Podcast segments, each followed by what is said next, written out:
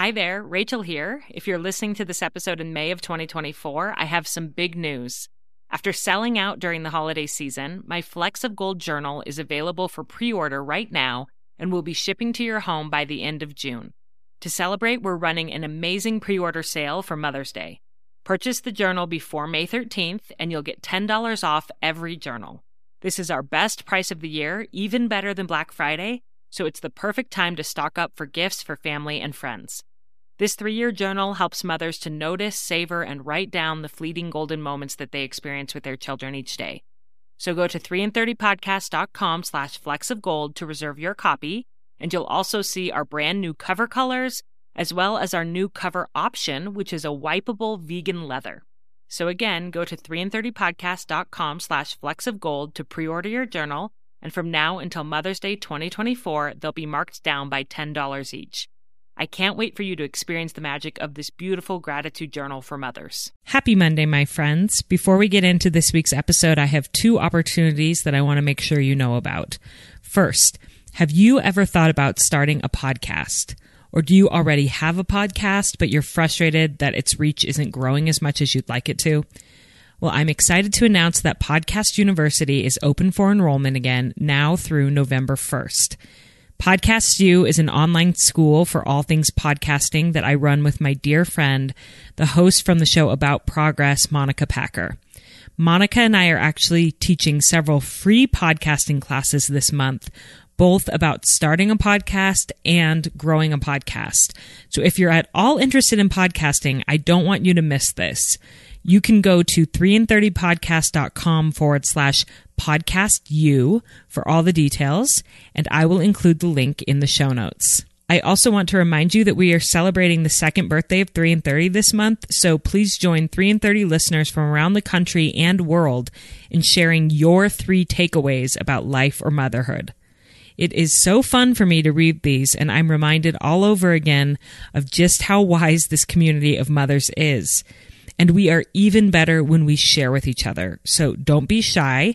Share your takeaways with the women in your circle of influence. And you can go to 3in30podcast.com forward slash birthday for all the details on how to participate. And now on to the show.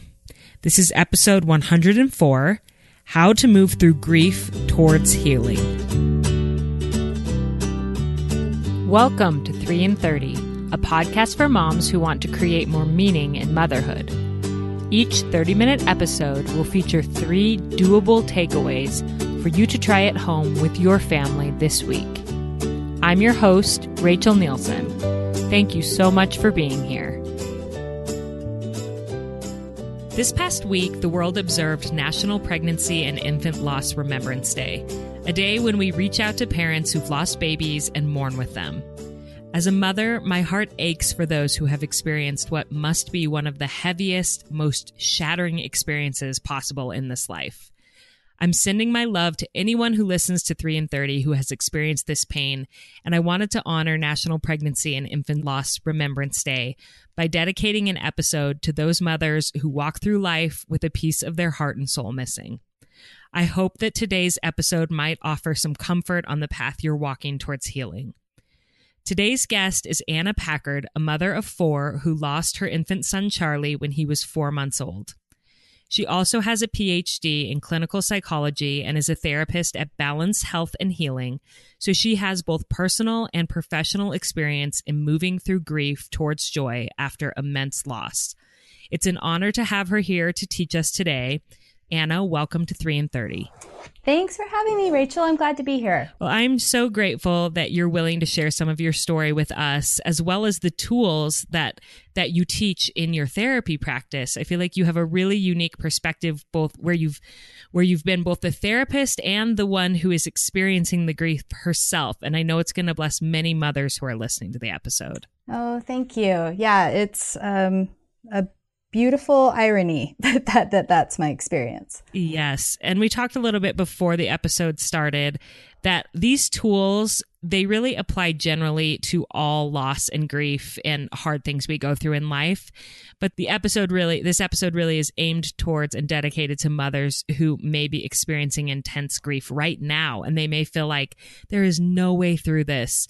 Um, Anna has three takeaways and tools for you. So, Anna, could you start by just telling us a little bit about Charlie and your experience losing him? Yeah, I, I love talking about Charlie. Um, so, first of all, thank you again for this opportunity. So, Charlie is our second child of four. When we had Charlie, I felt at that point emotionally ready to be a mom. With my first, I wasn't quite emotionally ready. Mm. So, when Charlie came along, I enjoyed him in a way I wasn't able to with my first. I mean, love equally, but uh, I just immediately bonded with Charlie, and uh, which was really a blessing because he was also a really hard baby. He was colicky for the first three months of his life. Mm. Um, and again, in retrospect, I feel really grateful for that because I spent so many hours just holding him and being with him and soothing him and up all night with him. And then when he turned three months, he turned a corner and he was the most pleasant wonderful little baby for the last month of his life. And then when he turned four months old, we had this family vacation plan to Hawaii. And we flew out to Hawaii. And the second day that we were there, we put Charlie down for a nap and he died while he was sleeping. Mm. Um, and uh, the autopsy report concluded that it was SIDS. Uh, so, in other words, there was it came back completely normal. There was no conclusion of why he died, so it was ruled as sudden infant death syndrome. So that was seven years ago. He'd be seven years old if he was still with us. Um, and since then, we've had two more kids, and that was uh, had its own traumas in of itself yeah, getting those right. kids here. But yeah, so and I'm sure mothering is never the same after you lose a baby and and being pregnant and and going through infancy with those two children after Charlie must have been its own struggle just not having fear every single day every single oh, time you laid them down for a nap. Abs- absolutely. Those uh, with our subsequent kiddos, those first two year the first years of their lives was I'm I'm pretty crazy. and it's uh yeah. I mean even after it doesn't completely go away, but it's definitely quite a drain on mm. our relationship and on me during those first years. I bet. So what what tools did you use as you were going through those years right after you lost Charlie and and I'm sure even still today it's not like you ever get over a loss like this. I'm sure you're still using many of these tools. Um, can you just lead into our three takeaways? Yeah, would love to. So um, this first takeaway is something I actually talk a lot about um, in therapy with clients, and it's uh, much easier for me to talk about it from the therapist chair than apply it. but it's uh, mm. it is definitely, I think, perhaps one of the most helpful tools I used. So the first takeaway is the only way out is through. Um, when when we lost Charlie, someone gave me a book called A Grace Disguised: How the Soul Grows Through Loss by Jerry Sittser. And it's a great book for anyone that's lost a child or a family member. One of my favorite quotes in that book is uh, he writes, the quickest way for anyone to reach the sun and the light of day is not to run west, chasing after the sun, but to head east, plunging into the darkness until one comes to the sunrise. So, psychologically speaking, when we experience painful emotions, reflexively, we want to pull away from it. Uh, so, like if you put your hand on a hot stove, we all know we have built in reflexes that will pull away. Um, and internally, that's our reflex too, is we don't want to experience things that are really painful. Unfortunately, we can't escape ourselves. so, we we all go through a lot of strategies to try to avoid painful emotions or push them down or numb them out but what I talk about a lot with clients is what we resist persists. Um, so I, I talk about how when we push away painful emotions, they don't just disappear. In fact, they go downstairs and they start lifting weights. Um, mm. so they get stronger and they show up in places that you don't want to. And we actually just compound our suffering when we don't allow ourselves to experience painful emotions and we prolong our suffering. So mm. I knew that.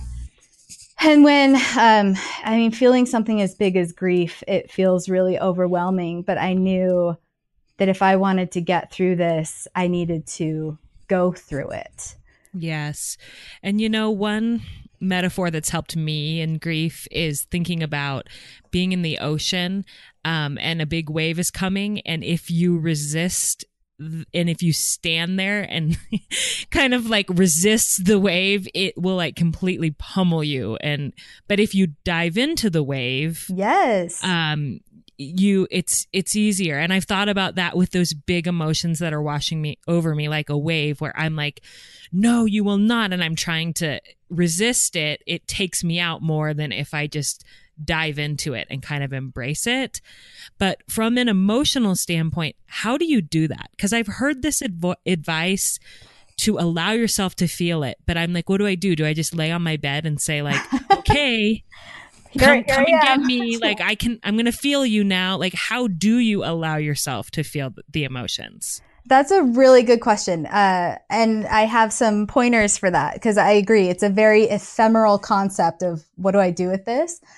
So um, one of the things i i believe in and i talk a lot about is this concept of willingness um, so i'm really it's self-explanatory willingness is exactly what it sounds like. It's willingness to experience it. But I want to be really clear that willingness is not a, not several other things. It's not wanting it. It's not liking it. And it's not setting agendas around it. So you don't have to want to feel this. You don't have to like it. Um, and, but you're stepping up and allowing um, this process to happen to you. So I talk about how emotions by their definition, are designed to be felt. And as they are felt, they move through us. And it's when we don't allow them to move through us that we get emotionally constipated, right? And that causes its own pain. Um, so when we set the intention that I am going to do the work that grief asks me to do, and however that shows up. So part of it is as you go through grief, you're going to see how it shows up and what it asks you to do. Um, but we certainly can't set boundaries on it. Like you can't pretend I will allow myself to only feel grief when I'm driving alone in my car. Um, mm. Or I will only feel grief at night as I'm going to bed. I, it, all of us that have gone through grief knows that it shows up whenever it wants. Mm. Um, so allowing yourself to welcome it and break down. So I have this, it's not really embarrassing, but it was really telling um, I a month after Charlie died, I went. I needed to get out of here, and I went and visited my brother in Florida. And I took my two and a half year old with me. And then on the way home, um, I missed a connection in Denver, and they rerouted me through Phoenix to get back home to Salt Lake. And when I got to Phoenix, that flight was delayed. Oh and oh gosh just traveling in general is stressful. Traveling with a two and a half year old is stressful, but then traveling like just in the rawness of grief, you feel incredibly emotionally sunburned. Like anything is going to set you off. And so when I found out it was delayed, I'm in one of the most busy airports in the nation. And I just sat down in front of one of those um, like bookstore slash kiosks where you get water and books and magazines. And I pulled my daughter onto my lap and I had the most ugly cry like loud, sobbing, ugly cry in this really crowded mm. airport. And there was nothing I could do. Like grief just demanded that of me in that moment. And and how did people react to that? I, I don't. Did remember. anybody did I, anybody comfort you or no, not? And would you no. have even wanted to be comforted? You probably wouldn't have wanted to be. Well, I'm sure. I'm sure I got a lot of looks, but I wasn't making eye contact with anyone. I just kind of buried my face in my daughter's hair and, mm. and just allowed myself to cry. Um, so I don't know yeah. how people reacted, but I'm sure I was quite visible. Mm, but that's okay. And you yeah. have to give yourself grace for those breakdowns and allow them to happen. Yeah. And so that willingness, right, that I, that is what showed up. And sometimes grief just demands it. You can't, there is no willingness. You just feel it because it shows up. But other times it's, it's walking away and giving yourself space to feel it or allowing yourself to cry with a friend. Another thing I think is setting realistic expectations for yourself. Um, grief is really long work. I mean, you said in the intro, it's not something I'd say I'm over. I am mm. completely in a different space than I was seven years ago, but um, it still shows up. It, and it'll show up unexpectedly still. Um, it certainly isn't as loud and large as it used to be, but it will, grief work is long because my love for Charlie is deep. So, of course, it's going to be long. And so, that willingness is really setting the expectation of you don't know in six months if you're going to feel significantly better. You may not, you may, um, but just allowing whatever that process looks like. Um, yeah. And and along the way making sure you're practicing self-care we talk about this a lot in therapy it's kind of a in vogue word right now is self-care i like to be kind of specific about what i mean by self-care uh, yeah. so looking for support either that's through having friends and family that are willing to support you either sit with you um, having you find out what you need in the grief process. Like, do you need people to be with you or do you need them to take your kids so you can be alone? Mm-hmm. Right. And just have that space. I found for me to be incredibly helpful to find people who knew what I was going through. So there is this beautiful, huge community of moms who have lost through miscarriage, mm. stillbirth, and um, SIDS and I found them online and they and in person too and they were my lifesavers through this where I could just show up and be whatever I was cuz they completely got it. Yeah. And how if someone's listening, how would they find those resources? I'd be happy to give you some of those that you could include in the show notes if you yes, want to. I would love to, yeah. Um, but I honestly uh, found them on Facebook.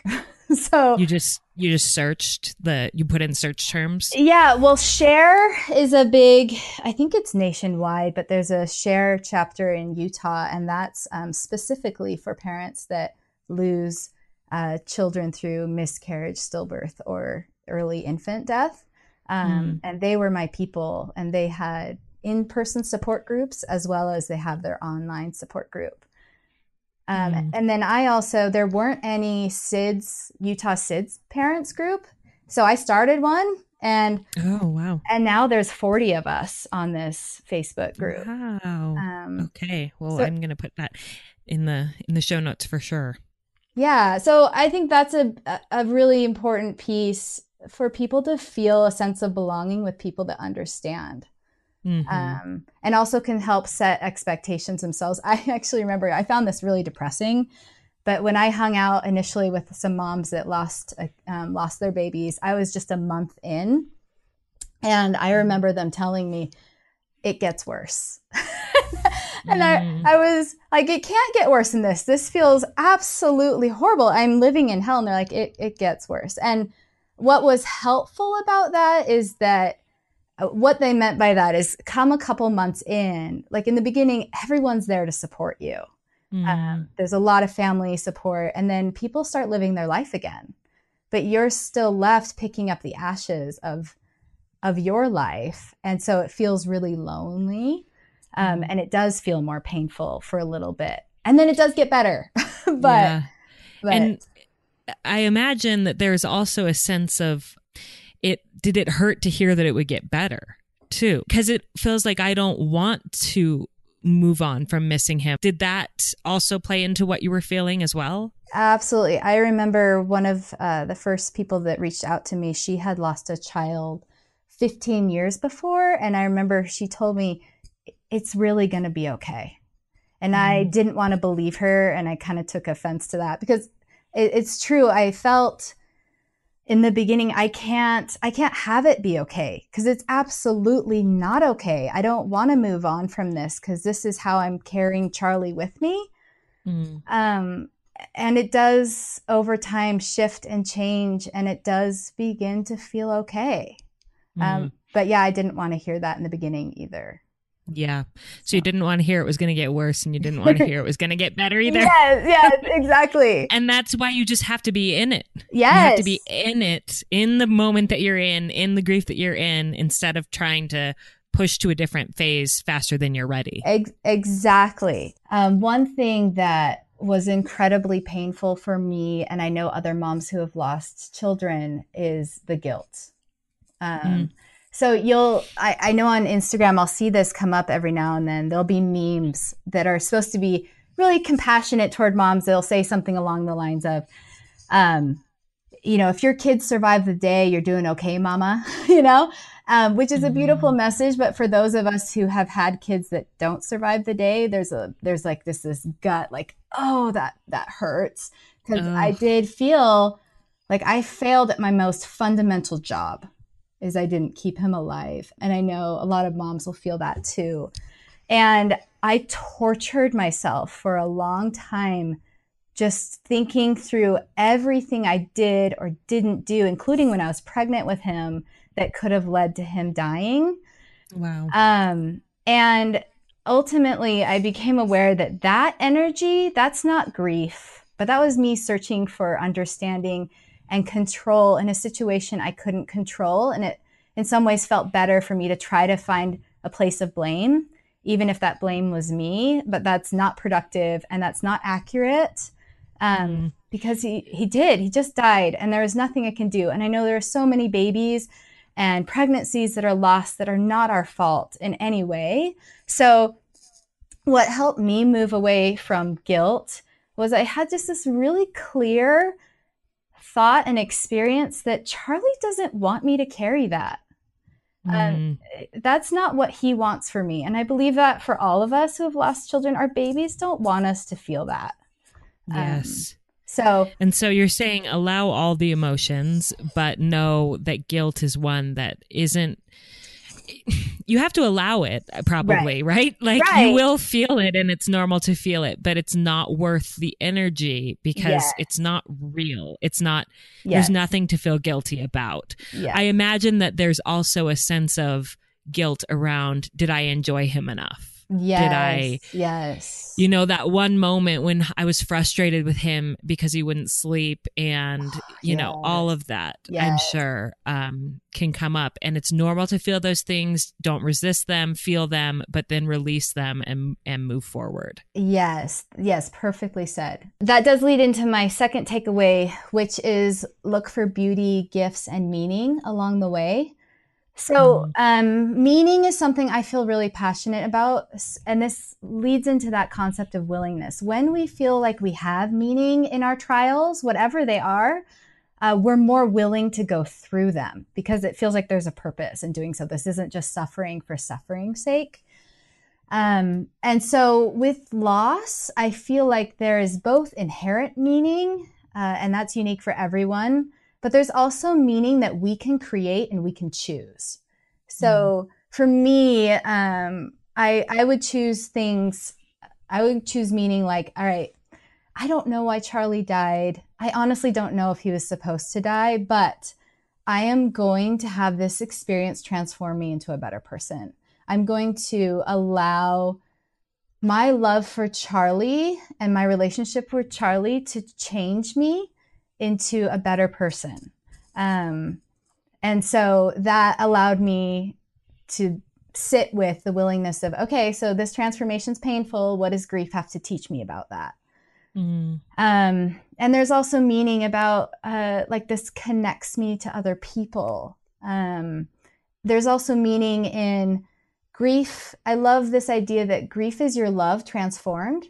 Like we have, as parents, all this love just there to parent our child, and we don't get to do that. We don't get to parent our child. And so our love is transformed into this grief, and that's meaningful. And I honestly felt like feeling my grief was a way for me to honor Charlie and to honor my relationship with him. Yeah Um, and and you created meaning by creating a community for women yes. who had lost infants and that's another way that you created meaning through your experience and a reason why you went through it Yes, and I feel early on you can start doing that. Um, uh, when you feel so broken in the beginning, but you can connect and create meaning and also give service. So early on, I actually I was holed up in my house because I didn't want to see people, but I started making quilts and I made quilts for other parents that lost children. And I began to find out through other people who had lost children, and I'd go and meet them and give them a quilt. And it was a little selfish because I'm like, oh, good, I'm meeting more of my people. Um, yeah. But I was also able to provide an act of service that didn't require much of me. And I feel like we all can do things like that that create meaning for us. Mm, yes. And then also in that is beauty. So uh, the world looks very different to me now than it did before I lost Charlie. And I I talk with clients who are depressed and who really feel like they can't touch or experience positive emotion right now that I totally believe them. That feels really accurate. I mean, that is the definition of depression. And then in grief, um, it's really hard to feel positive emotions too. But I feel like we can always see beauty, that beauty is just there and waiting for us. And in some ways, I felt uniquely attuned to see beauty um, because of my grief. I don't know how to describe that except that that was the experience. Like sunsets become so much more beautiful. Um, mm. And just being able to look for the beauty that happens every day, the moments, it grief really attunes you into learning that life really is made up of moments. Um, so even those moments reflecting on the that I had with Charlie, the painful ones of being up all night because he's crying, are really beautiful to me now. And also, there's just beautiful, mundane moments every day that we can tap into that can feel soothing. Yes. And I'm sure all of the superficial stuff of life just fades away. And you're more attuned to the beauty of relationships and what actually matters in this world than you yes. were before. Yes. I actually, I miss that grief grounds you in a way that nothing in my life ever has been able to again. It just wipes away all the things that don't matter. Um, mm. Yeah, I feel like that's one of the best gifts about grief is it really simplifies and prioritizes your life in really powerful ways. Yeah. And so while you're not grateful that you've had this loss, um, that's a that's a bit of meaning that you can find in it is wow, I am much more in tune to what matters in life because of this loss. Yes. So you're you're creating meaning from the loss by noticing that about yourself, by yes. honoring that and honing it yes. as you move forward. Yes, I always say I am never I don't expect that I will ever be able to say I'm grateful my child died, but I am so grateful for who I am now because of it, which I think leads nicely into my last takeaway mm-hmm. which is uh, you are stronger than you realize. Um, I want to give a, a caveat about that. I remember early on in grief, a lot of people would say that you are so strong for what you're going through. And I hated hearing that. That was really painful. Um, because you don't feel strong, you feel so broken, and you also feel like I didn't choose this. I have no choice totally. but to go through this. Um, I'm strong because something horrible happened yeah. to me. Like it's not like I raised my hand and said, "I'll do it." Yes. Oh, you know. yes, exactly. Um, but I do remember the first time, the first moment I had was nine months after Charlie died. I was back at work and it was winter and it was freezing cold and I was walking across campus and I remember taking the hood off my jacket and just feeling this winter storm hit my face. And I found myself smiling and I had the thought, I'm doing this. I'm going to be okay. And mm. that feeling didn't last more than a couple hours, but it was the first of many to come. And over time, that feeling became lasted for days and then weeks. And then finally, you really do get to a point where sometimes I surprise myself. I reflect of, wow, I I did that. I did what some people consider to be the hardest thing anyone can go through. And I did it. And I've and I've come out pretty well, I think, and and ways that I feel really grateful and strong. Well, and I think it's a real like testament to the resilience of the human spirit. I mean, we all say like I can't imagine I could never yes. go through that. I could never get through that. And it's like, well, yes, you could because you wouldn't have a choice. Yes. I mean, but there's but it is true that you choose how you get through it. Yeah. You don't have a choice whether or not you're going to endure something, but you do have some choice in the ways that you are going to get through it and you can create meaning around it by choosing how you want the story to play out Absolutely. in your life. Absolutely. I love that because I do I do feel like along the journey I had choices to make of am I going to let this make me bitter and resentful or am I going to let this make me a better person? Mm-hmm. And, and and more compassionate to yes. other people. I think that's the most beautiful gift of experiencing anything hard in life is the compassion that comes from it. Uh, yes, I I find um, so much deep compassion for other people that struggle in general because I've gone through this as well as other parents that have lost kids or have lost loved ones. Um, it's just such a difficult experience to have and just so much love for all those moms out there that are going through it right now.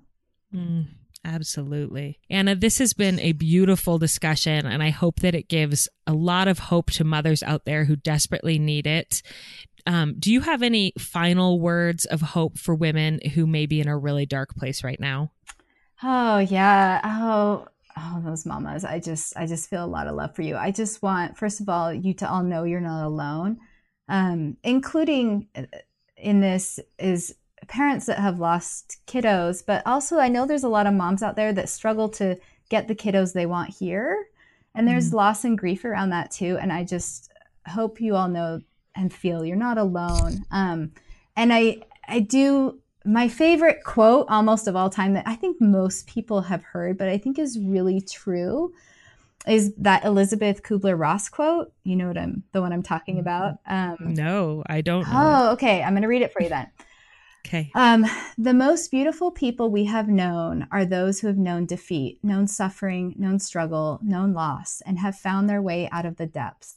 These people have an appreciation, a sensitivity, and an understanding of life that fills them with compassion, gentleness, and a deep loving concern. Beautiful people do not just happen.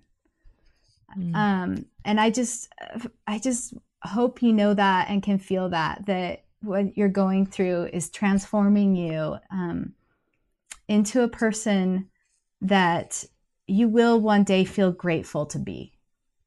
Mm. So. That is beautiful. And I love what I loved in there is the word gentleness that yes. you become a gentler person after you've experienced loss. And I, I've experienced that with the loss in my life. I am not grateful that those people are gone from my life. Um, but I am grateful for who I have become because of the experience of loss. I do think I'm a gentler person than I was before, which is such a gift and a blessing. Yeah. Well, thank you so much, Anna, for sharing Charlie with us and for sharing these tools with us and, and bringing hope to some moms who are listening. It was really an honor to have oh, you my on. My pleasure. Thank you so much for having me. I really want to thank Anna for coming on the show and sharing such tender remembrances and advice with us. I know her words are going to touch many mothers who need them. And just as a reminder, her three takeaways for moving through grief toward healing are first, remember the only way out is through. And that means that you have to allow yourself to feel whatever grief demands, as Anna put it. You can't push those hard, painful emotions away. One strategy that I've learned for actually feeling my emotions instead of like fleeing from them is getting really present in my body.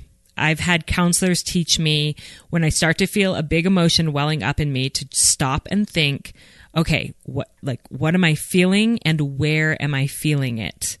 To actually identify, oh, that is sorrow and I feel it in the pit of my stomach and it is heavy and it aches and it's rising up in my chest and I'm probably going to cry because it's moving towards my eyes and that's okay. So getting grounded in my body and really present with my emotions and what they feel like physically has helped me to process them instead of denying that they're there. The second takeaway is to remember to look for beauty, gifts, and meaning in your loss and in the world around you. Finding little gifts that come from your experience will not make up for your loss by any means. It's it's not an even trade at all, but it will make your loss a bit more meaningful to bear. And I loved Anna's point that even when we can't feel joy or gratitude, we can still recognize beauty. So look around for that, both in nature and in moments with your family. And third and finally, and perhaps most importantly, remember you are stronger than you realize. Whatever sorrows and heartaches you're currently carrying, you can do this. And yes, that, that is because you don't have a choice, but it's also because you're strong and you are brave and you are resilient and you are capable of carrying all of the love that this world has to offer.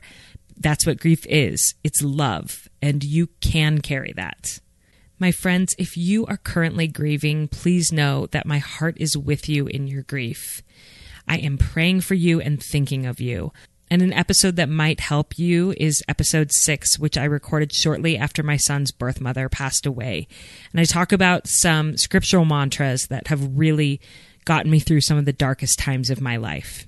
And if you are not grieving, but you have a friend who may be or who has lost a child, can you please pass this episode along to them?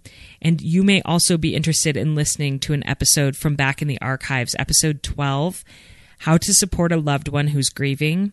Um, there are so many practical takeaways for what to do and say when someone in your life is going through unthinkable loss. I know that you can be a true support to your friends who need it. As always, I love you. I'm rooting for you, and I hope that you have a beautiful week with your family.